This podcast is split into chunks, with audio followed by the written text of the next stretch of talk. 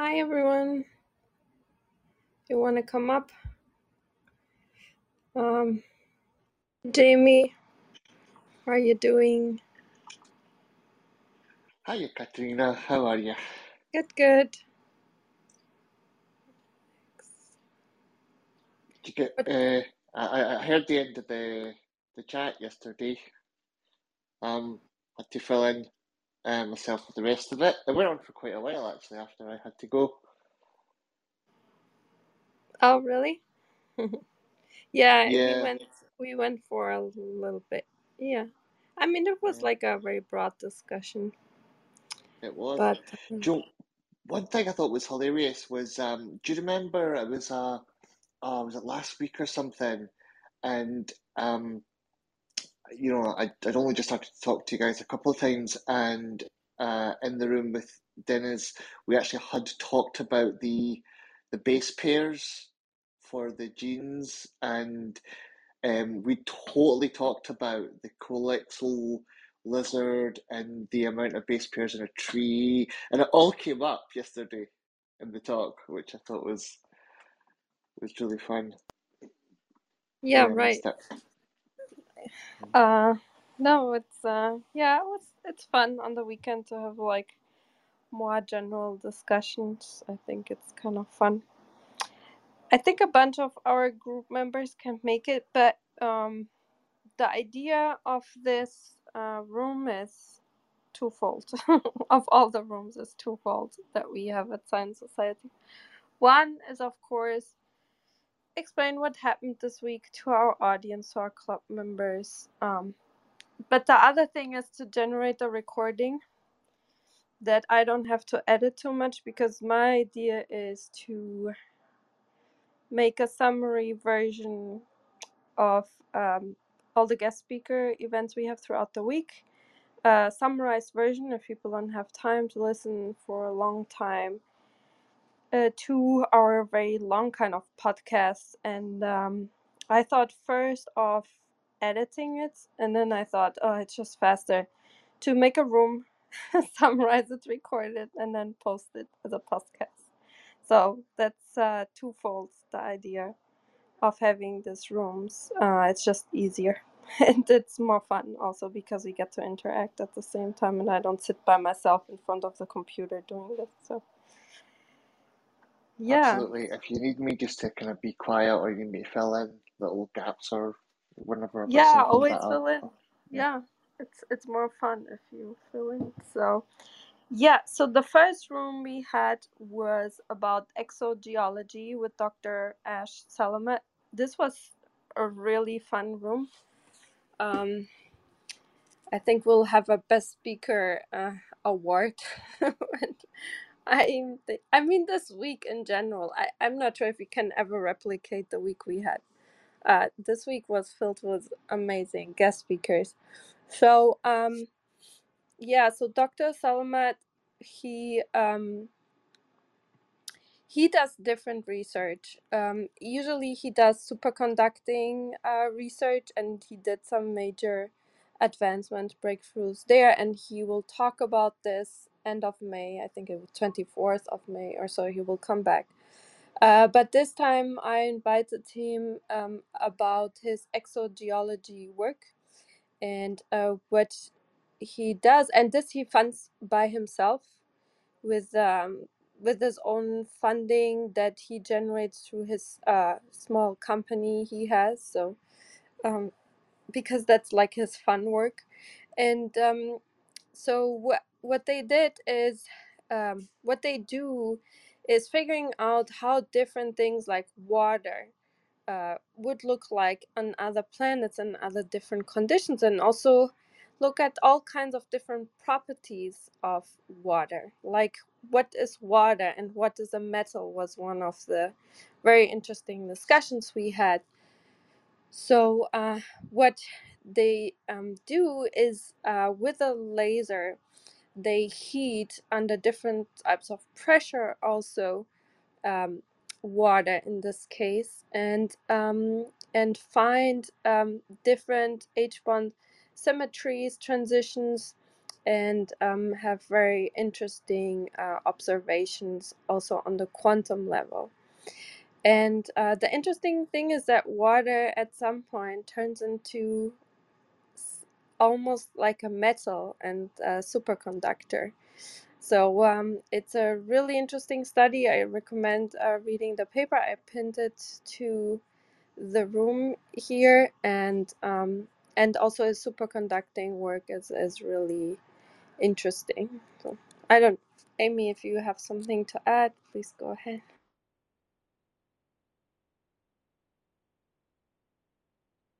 No, nothing. Yeah, he is also he was a great guest speaker. So if you listen Oh, to, oh, go ahead. sorry, sorry about that. I, I- I had someone was pinging, and I had to click the dismiss before it let me click on mute. um, yeah, there was also remember he uh, mentioned the part about uh, what was it now? Hydrogen, the hydrogen atoms, and how they had to share the electrons to make it into metal or something like that, which was blowing my mind. Remember that? Yeah, yeah, yeah, exactly. So uh, Yeah, so he, he took it to, uh, and all the stuff with salt as well, with sodium, and um, how it could um, conduct um, electricity and how it could, because it become a metal. Am I remembering this correctly? yeah, yeah. It's so the question was in general, what does a metal? Because just shiny and being con like um, have certain conductance uh, properties is really not enough. So even that is not really established. Established.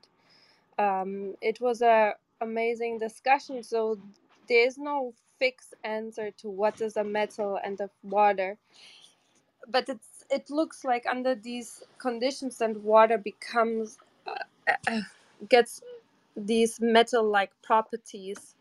Uh, and also becomes like shiny like a metal. And uh, yeah and also gives us insight how water could look like on different planets under different pressure and um, and and heat. So um, yeah it's, it's amazing. Absolutely fascinating talk, and anyone listening to this, if you do have time, absolutely highly recommend going back and listening to it. Absolutely. yeah and he's totally fun also and now we owe him a bunch of Great. beers so it was a great talk at the end, yeah.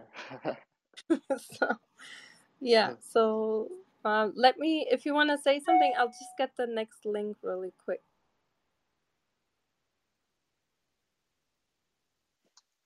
Yeah, and um, his discussions on uh, the possibilities about finding um, life on other planets and, and even, you know, what metal was, and it, it blows your mind. It was redefining what I was thinking of metals um, and uh, what can be used uh, to conduct them, and yeah, highly recommended it. I'm, I'm trying to remember all the details, but I, I don't want to try and misquote them and then not do the man justice. But yeah incredible. um Yeah, and uh, the thing is that uh, water gets these superconductor uh, properties um, under these different conditions, and um, and yeah, he did really a major breakthrough for in superconducting materials, and that's like how he finances this fun job. So, if you read about him,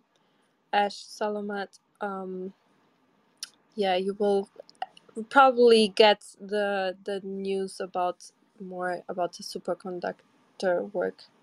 So Yeah, uh, and that's what he's going to, yeah he's going to present that next time. He's coming end of May, so really looking forward to it. So on Tuesday we had then uh, Dr. Lents coming here. Um, uh, he Nathan Lents. He's at the uh, New York um, John Jay College, the New York City University. He is in forensics, basically, but um, uh, genetic forensics, and uh, he also does evolutionary work, like human evolutionary work. Uh, so it's a it's a very interesting combination, and he also wrote some books um, and uh, publishes also like in Psychology Today and he has a the Human Evolution blog, and um, he uh, looked at the evolution of the de novo human specific microRNA genes on chromosome 21. So he found uh, basically genes that uh, t- turn into um, families of microRNA genes um, that are only uh, found um, in humans. And um, this this is quite interesting work from from the technique uh, how he sequences and looks finds these genes but then also for the evolutionary like what makes us human type of work so it was a relatively short uh, room but i think it was it was pretty interesting to go into um, yeah to go into his research And he was going into uh, his enthusiasm for the untapped potential he believed that mRNA had. Yeah, and he was saying how uh, this could be indicating that the mRNA could actually affect and, and rewrite and uh, interact with the actual RNA, didn't he?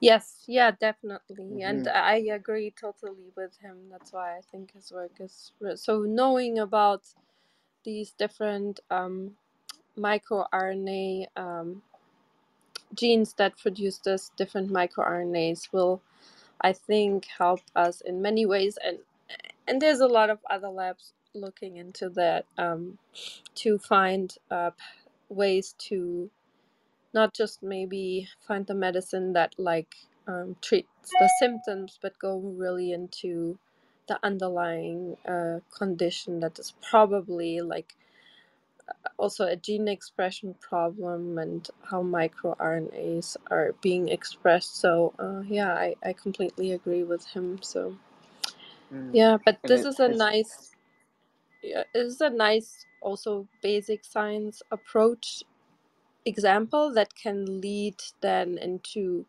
trans translational application. So I think this is a really nice example of that. definitely his talk was uh, largely bringing like awareness about the potential of this, but he did emphasize just how much more there is still to discover, and the potential for what it could mean could be mind blowing. So it's definitely worth anyone listening to this to keep an eye for anything that he might come out with in the future because we're only just going to hear more from this. He said there's still so much to find out, so many questions. Yeah, and he promised also to come back. Got, um, yeah, but he had a lot of fun. He wrote in the email he was surprisingly enjoying this it, because most of our speakers, except very few, are new to Clubhouse and they are very weird out in the beginning. Audio only, and I can't go through the slides how I'm used to do. Like, people are very hesitant. Like, most people are very hesitant before they come, and then after it happens, they usually write, "Oh, this was so much fun!" Like even yesterday, Marco Pezzini, same thing. I was so critical about this because we had a bunch of phone calls before. I was very nervous about it and hesitant. And now I had so much fun. Let's keep in touch on Clubhouse. He said. So He was incredibly positive about the whole thing. He was he was brilliant. Yeah. But we will totally get to Marco in a minute, right? What is uh, is it Wednesday we're on then? Uh, yeah. So Wednesday, let me get the link for Wednesday.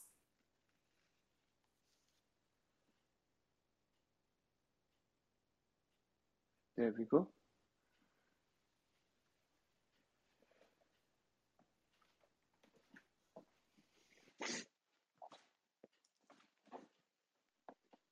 Sorry So that I'm taking so for any, anyone looking to challenge themselves, try and figure out um, mRNA. It's one of those parts of biology that um, that you just uh, every time you think you know biology, you don't. Hey, De- That's just a good rule. Denise is here. Hi, how are you? Hey, Denise. Hi, Hi. Amy. Hi, everyone. What what did I miss? What, what did we cover already? Um, Monday and Tuesday. So Dr. Salamat and uh, Lents, but you can we can still like. There's no reason for you to comment. Like we had an amazing week. Like we had like really outstanding research. So yeah, please give your comments about Dr. Salamat, the the geology room, and then Lents, the the human evolution gen- genetics room. Let me uh, let me get some notes because there has been so much happening that it's hard to keep track of everything without the notes. Give me a moment. Uh, we can come back to. I mean, we could just move forward and then I can integrate those back in later. Oh, actually, I'm on the wrong day. I missed the carbon negative production. So uh, I'm sorry, guys. I have to go and share first another link. I'm really sorry. It's, it's uh, No worries. I'm no problem. A lot happened this week. So much. so actually we had the carbon negative production of um, acetone isopropanol. Uh, this was one of the few guest speakers we had. We had one before that is actually working for a company and not in academia. Um, and uh, her work is really, I mean, from a biology, engineering, cell engineering perspective, it's amazing work. And also, uh, then the whole production line and scaling up this technology to actually use it in the real world uh, and c- uh, capture how many how much did she say they already captured um On the order of, I think the number was 160 million what units? Let me see if I wrote that down. yeah it's um it's amazing uh so what they do? It's a very they large volume, yeah. yeah they collaborate with uh farmers around the world um and uh different um yeah they they are scaling up quite fast to collaborate with um different companies uh farmers to basically turn um their waste basically into um, into acetone and isopropanol by gas fermentation, and uh, they are doing it on an industrial scale. I think they oh they fueled a plane with this that flew f- uh, for from where was it from Asia to the US? I think it was Miami to Heathrow or Gatwick, somewhere in the UK. I, Oh, okay, okay, but it was a transcontinental flight, or which Orlando to is really yeah, tra- uh, Transocean. That's uh, that's far. I, I don't have the numbers, but it's not a it's not a short flight. yeah. So Would it they basically um, made the fermentation process more efficient by engineering. So first screen um, all the genes that are participating in this fermentation process um, of um, this microorganism and a Clostridium autoethanogenum. And um, so first they screen for the genes that are participating in this, and then they started optimizing basically the genome in a way that uh, this process um, um, is more efficient, basically. And it's a huge, like it's a, it was a huge effort. I mean, it's it's very labor intensive to do this stuff and uh, then they also engineered um, their process in a way to make it like to uh, scale it up so if you look at the paper believe it's open source. If not please let me know. I can send you the pdf um, uh, send you a link to my google drive and then you can lo- download it from there. Um, yeah and then they scaled up the process so they can continuously doing this. The good thing about this fermentation process is that this is not a bioreactor uh, that you have to constantly exchange uh, it's a continuous process. This can go on and on forever, uh, almost.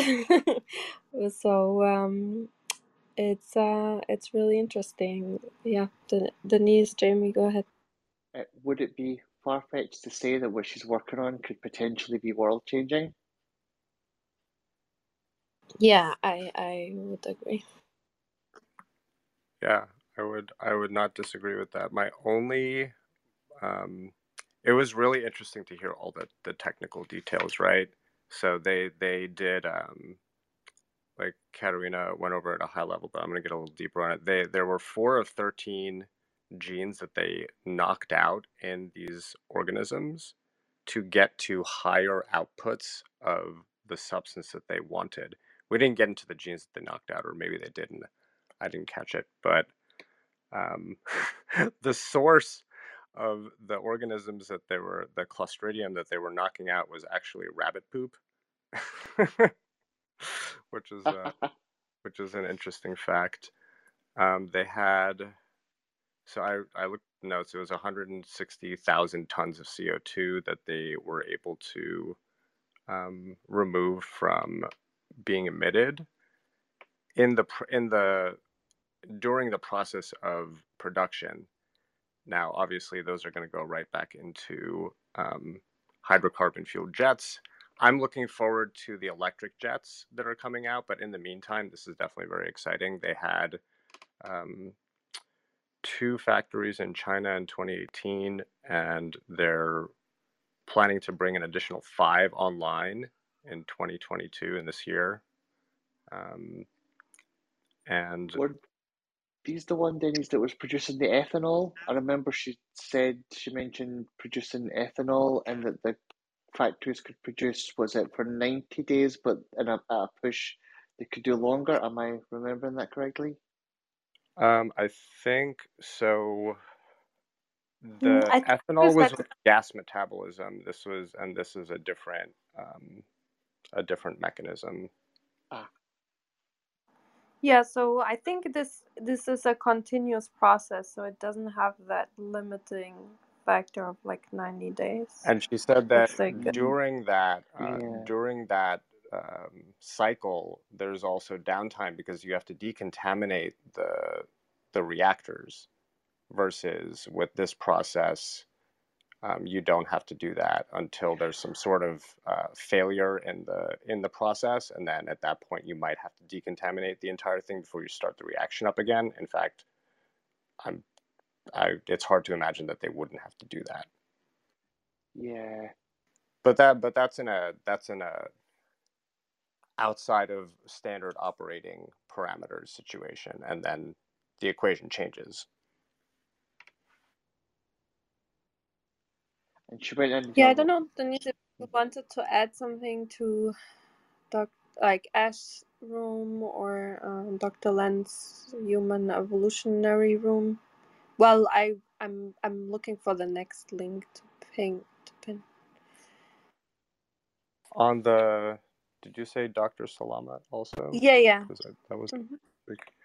Um, so the that was a really interesting talk. Some of the takeaways that I had were that um,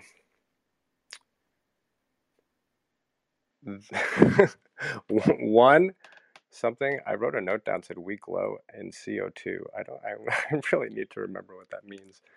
Um, but it was really interesting to look at the curves uh, that were as part of his presentation. Um, it was very interesting to find that um, there are 18 different phases of water. That's something I did not know before I was exposed to this work. And let's see what else. And that we don't know what metal is, and that water can can be a metal and be a superconductor. Those were the most key point. Like those are, I think, the most important key points. That's Yeah, that we met. those are definitely on the on the list for sure. The other the other notion that was uh, introduced that I had not um, been exposed to in a long time was the quadrilateral pole gravitational fields on different planets. I don't think we specified where that was. Um, but yeah, uh, like you can compress water so much that it become that it has metallic properties. Like, think about that. Like, whoa. I was trying to remember that fact a minute ago, Katerina, but I, it was out of my head. Was wasn't that compression of something crazy like um three hundred thousand times or something? Really,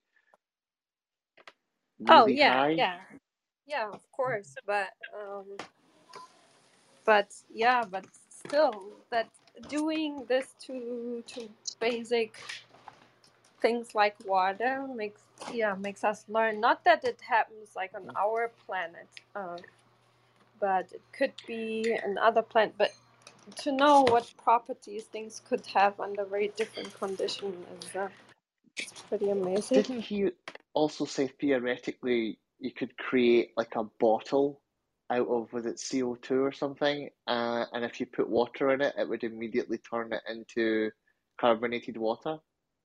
I think I do remember something like that. Yeah, I, I can't remember if it was CO2 he said, but he said you could take a, the substance and you could compress it to make it a bottle. So anything you put normal water in it, it would like push um push uh, you know the, the, the carbonate in there and whatever it, the, the effect was and it turned it into carbonated water just just by being in the bottle which because I remember saying I want one I want one where can I get this yeah, Exactly. yeah. I'm He's surprised a that's not a commercial product yet. yeah. He he's a great entertainer. Like he's a great scientist. Like very um amazing and very successful scientist, and at the same time a great entertainer. I think. definitely great The guy just to put some numbers on it, you were talking about the pressure, so I wrote it down. Um, Earth's pressure is 3.3 atmospheres. The sun is 1 billion atmospheres. Ooh. And these calculations were taking place between 40 and 120 atmospheres. So it, these are pressures that are, at least at the surface. Um, a lot of these processes can happen in subsurfaces, even though the temperatures in the experiments were not um, super cool. They were about 80 Fahrenheit, which is about 27 ish Celsius, 300 Kelvin for people who like the Kelvin scale. I like the Kelvin scale, um, but I know that that's not everybody. Yeah, and then on if it's okay to to move on to the next one with everyone, Yeah. We had Dr. um, Sharon Morein from the UK. She's um, a faculty um, member of science and and engineering, but also psychology and sports science um, in, in Cambridge, UK, and um, I I really like her because she's also very broad um, scientist. Like she says, she's all over the place, and usually, you know, uh, maybe just I identify more with them.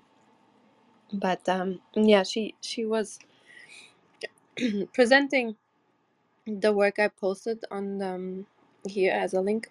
But uh, when you look um, at her profile, she has like uh, she she spans um, a very broad area of research, and um, yeah, she talked about how hoarding, uh, the history of how hoarding became classified as its own as its own disorder, which opened up uh, funding and um, better research or scientific approach to the um, hoarding disorder. And uh, she looked at comorbidity or um, how likely it is for people that have A- ADHD to also have hoarding. And um, yeah, this paper talks about it. We talked more in general, also about mental health.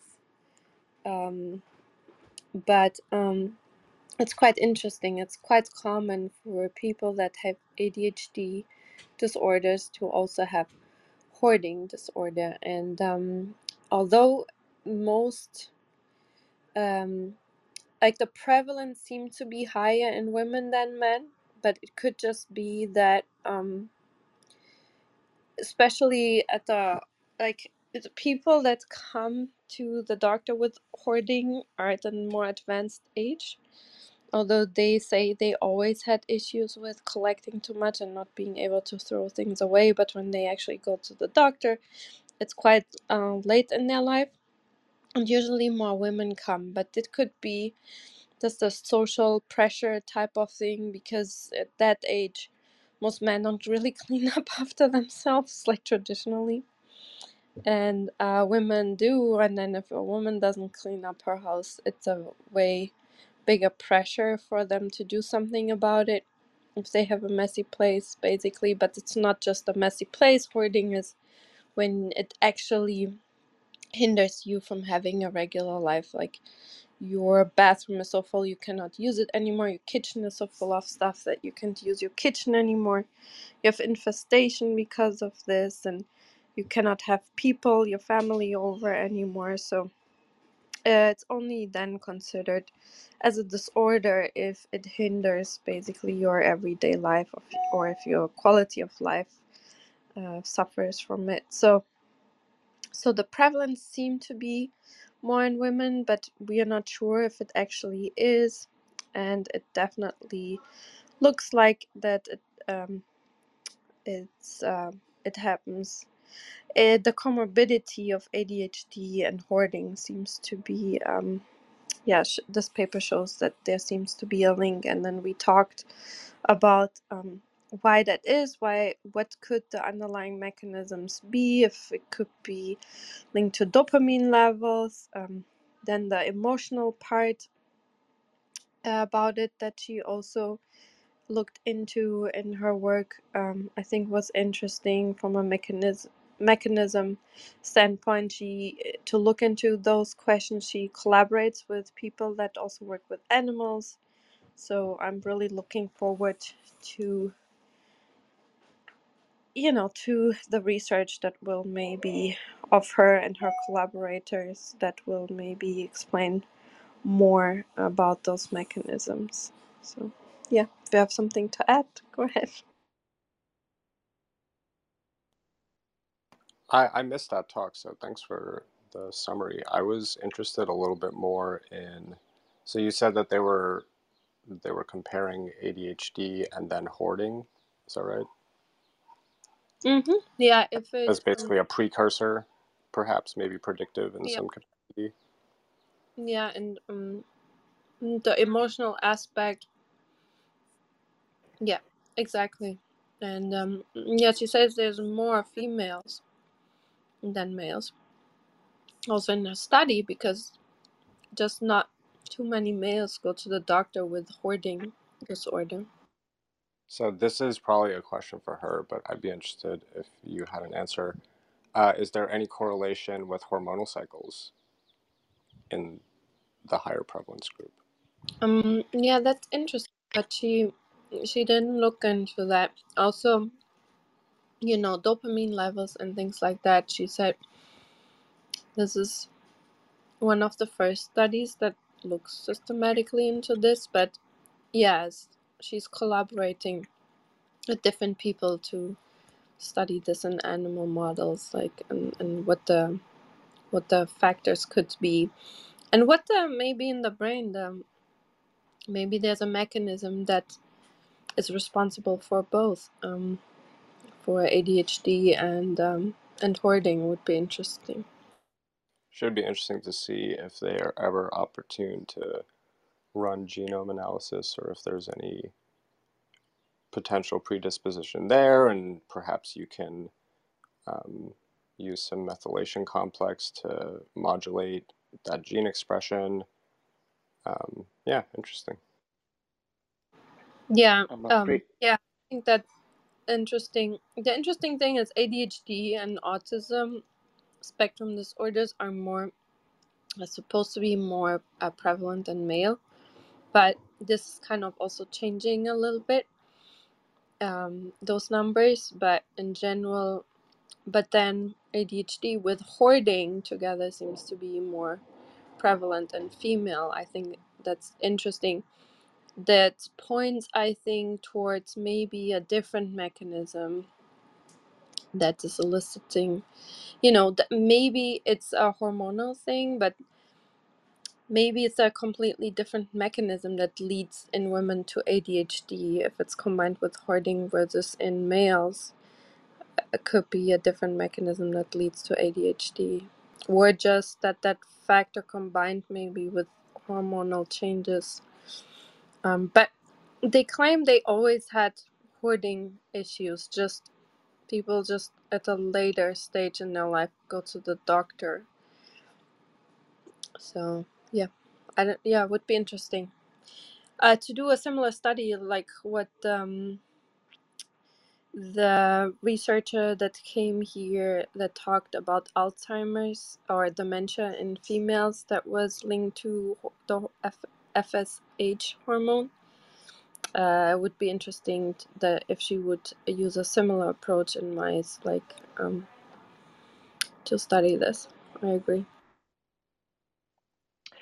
I'm afraid I missed that one actually as well. I, do mean to go back and listen to it because it's really incredibly interesting. But even the thing you just said there, Katerina, about the definition of what made it like a, a proper problem, like a disorder, was the that very wobbly line of when it's actually getting in the way of your actual home life. So nobody out there who loves to collect spoons or DVD box sets needs to be worrying that they might be um, afflicted with this yet. It's only strictly when something's like what debilitating to the point of home life, like you can't clean your house anymore or you can't go into your bath just like you said.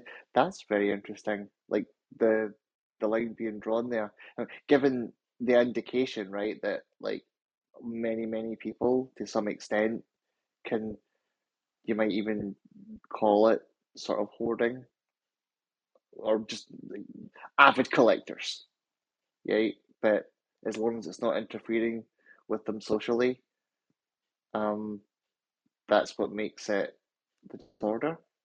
I think that's interesting psychologically. Yeah, it's like with OCD and all these disorders. She gave a really great lecture. Like she gave a really good introduction of the field in general.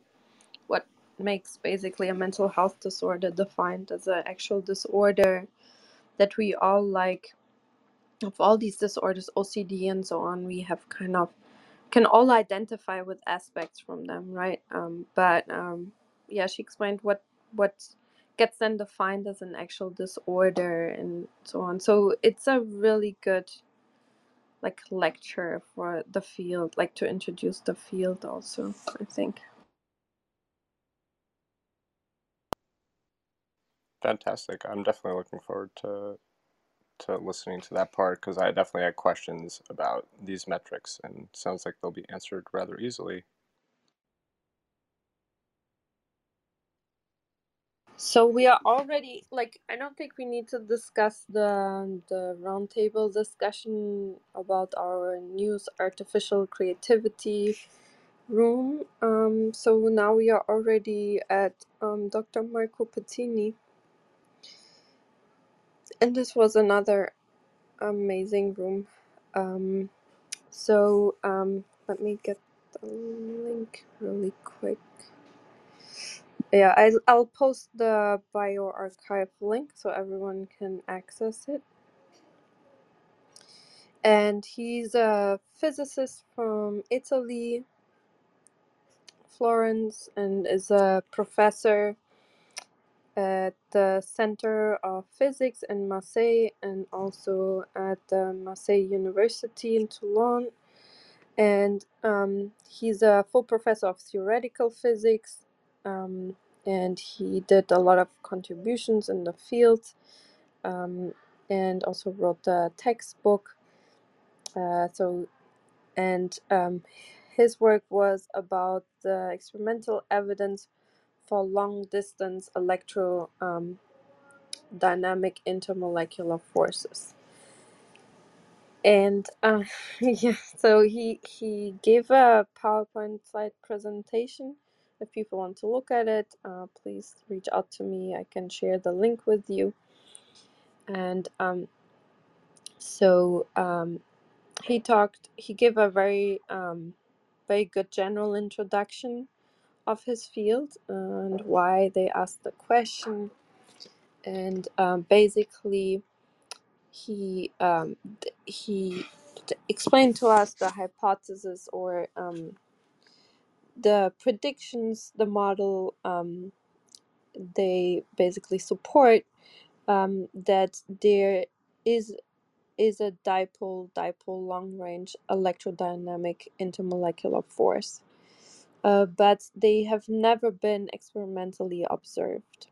And um, they discovered basically this completely new and unanticipated forces acting between biomolecules that could have a considerable impact on our understanding of the dynamics and functioning of the molecular machines at work in living um, organisms. So um, he used um, mostly um, microscopy um, to, uh, and you can look into the paper if you want to have a deep dive, or then Denise, maybe you want to go.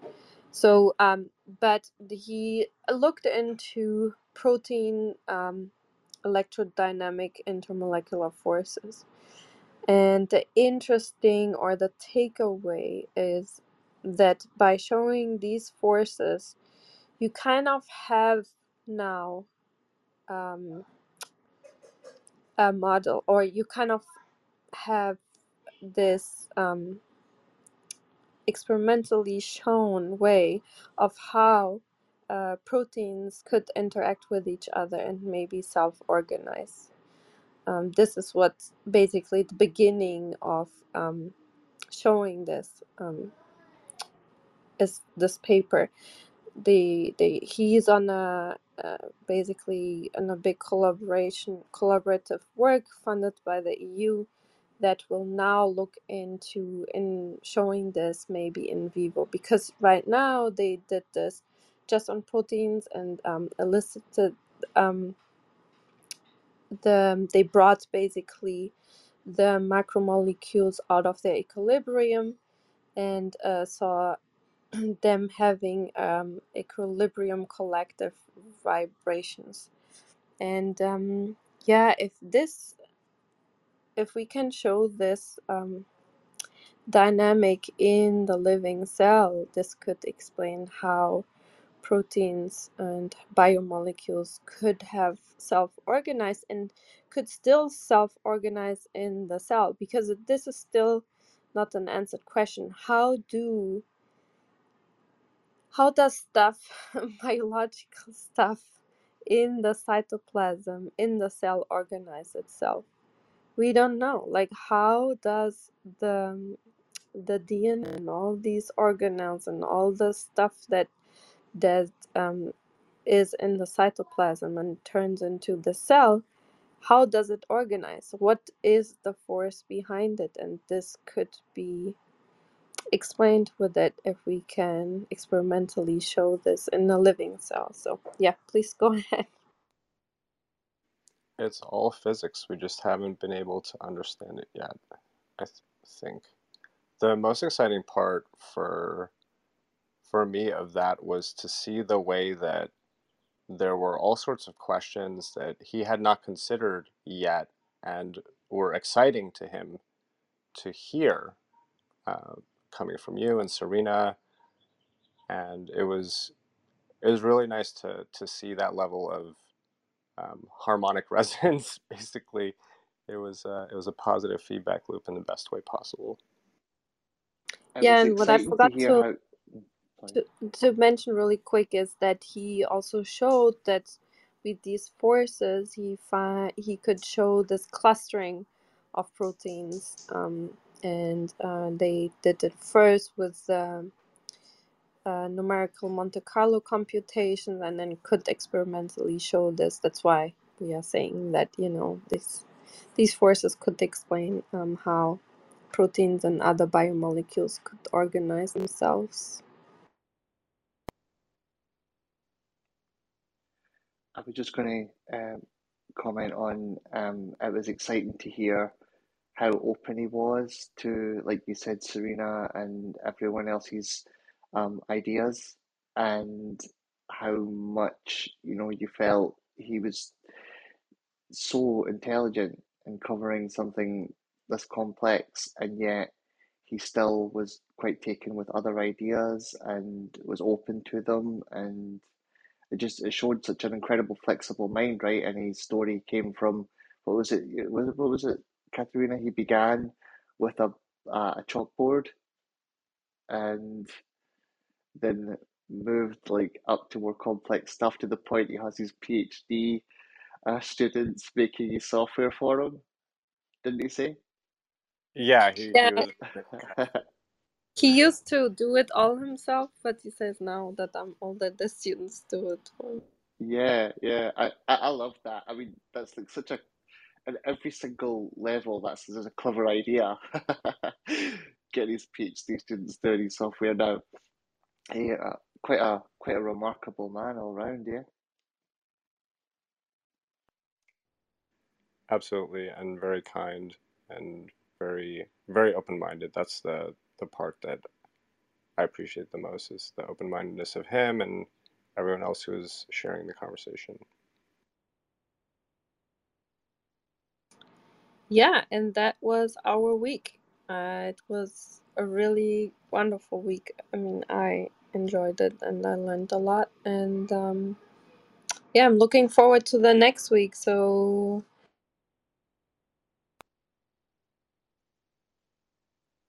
so stay tuned. There's a lot to come. he is a researcher. Yeah, we got to recap because uh, the signal dropped on your side. We we lost you. We lost you at basically the beginning of the of the the preview for the coming week.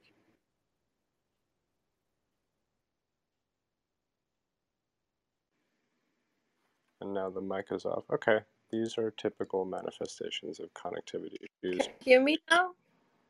Uh, keep You're, going. you're back. Testing, testing. Can you hear me now? I was Yes. also talking. So, Let's uh let's start from the beginning of preview for next week. okay, cool. Let's start with that. So, Dr. Fu from um, UC uh, San Francisco, she's a sleep researcher, many years, I think over 20 years, she said. And um, she published recently a paper about elite, elite sleeper genes that are found in uh, some families where you don't need actually a lot of sleep, but the quality of sleep is so good that uh, it protects from uh, cognition, uh, con- um, aging related cognition uh, um, issues. So, um, and they have also, um, they are less prone to have mental health disorders. So, um, yeah, this will be a really interesting um, topic. Then we will have um, the team from South uh, Korea, Dr. Gyhm and et al., who will talk about quantum charging to shorten EV charging. So it's a great engineering team that will come to present on Tuesday. Then on Wednesday, we'll have Dr. Bonat, potential supplement for longer human lifespan. Um, he works with C. elegans, and um, it was a recent published paper um, that was in the news, and um, it will will be really interesting. Then Dr. Van Zundert, uh, it's in the morning at 9:30 a.m.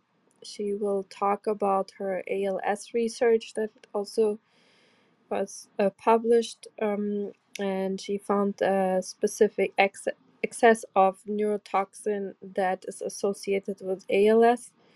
Uh, we've been struggling for many many years with uh, to figure out what triggers ALS. Um, so I think this um, study is really important. And then we'll have on Friday the ex utero mouse embryogenesis with Dr. Alejandro Castrejon. And so he will present about basically uh, artificial womb uh, research. Um, and he is joining us from Israel. So he will present at 1 p.m. EST. So it will be another exciting week. And I'm really looking forward to it. As am I. A lot of interesting stuff coming up. I'm certainly looking forward to the week ahead. Yeah. Okay. Thank you, everyone, for coming, li- taking, being part of the weekly recap recording. and um, yeah, have a great rest of your Sunday. Um, and um, I'm looking forward to seeing you all again um, mo- tomorrow. it's already Monday. So, yeah. Bye. Take care, everybody. Ciao. Ciao. Three, two, one. Bye.